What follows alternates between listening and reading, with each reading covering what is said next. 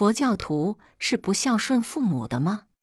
的确，我国有些人士喜欢如此的批评佛教，因为他们见到佛教的僧尼不能像俗人一样的所谓敦伦，他们在贬狭的家族观念及宗法思想之下，认为出家是大不孝的行为。不孝有三，无后为大。孟子虽不是儒家的主要思想。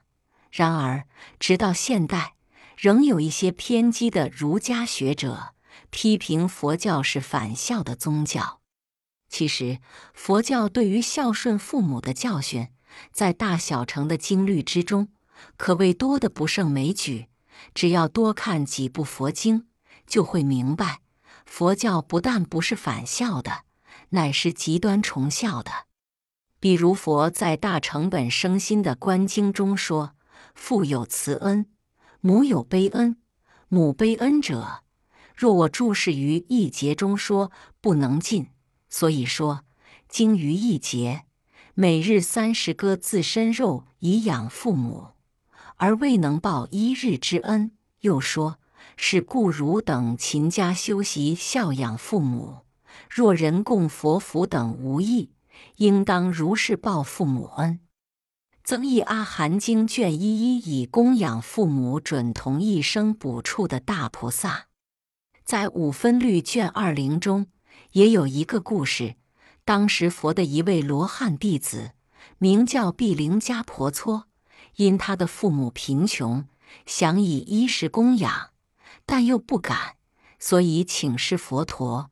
佛陀因此即和比丘弟子们开示：若人百年之中，右肩担父，左肩担母，于上大小便利，即是珍其衣食供养，犹不能报须臾之恩。从今听诸比丘尽心尽寿供养父母，若不供养得重罪。增益阿含经卷一一也有类似的教训。又在中阿含经毕婆陵奇经中说，有一位迦叶佛时的贫苦工人。叫做南提波罗，他受了佛的教化，完全实行出家的生活方式。但他为了奉养他双目失明的老年父母，所以宁可做陶器来维持生活，而不去出家。事实上，佛教的修持虽以出世离欲的出家生活为可贵，但也不强制人来出家，甚至在戒律之中有明文规定。父母不允许的，便不能出家。如果父母贫穷而无人奉养时，出了家的儿女仍应尽心奉养，否则便得重罪。根本尼陀那卷四也说：假令出家于父母处，应须供给。这岂能说佛教是反孝的？当然，如果思想贬狭而富幼稚的人们。一定要说唯有婚嫁生育才算孝道，那就无话可说了。说也难怪，今世一般的俗人，除了养育各自的子女，已经很少能够孝养各自的父母了。这也许就是迷信无后为大的结果吧。至于佛教所讲孝道的观念，实在不是迷信无后为大的人们所能了解。佛教以为人在生死流转之中，今天固然有父母，过去未来的无量生死之中，也有无量无数的父母。孝养今生的父母，也要救济过去未来的父母。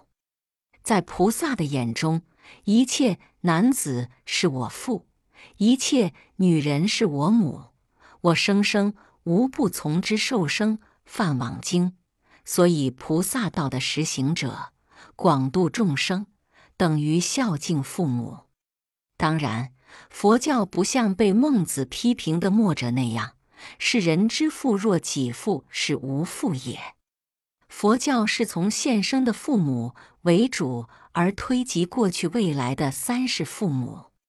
所以，佛教对于广度众生，是报父母之恩的扩大，那叫做报众生恩。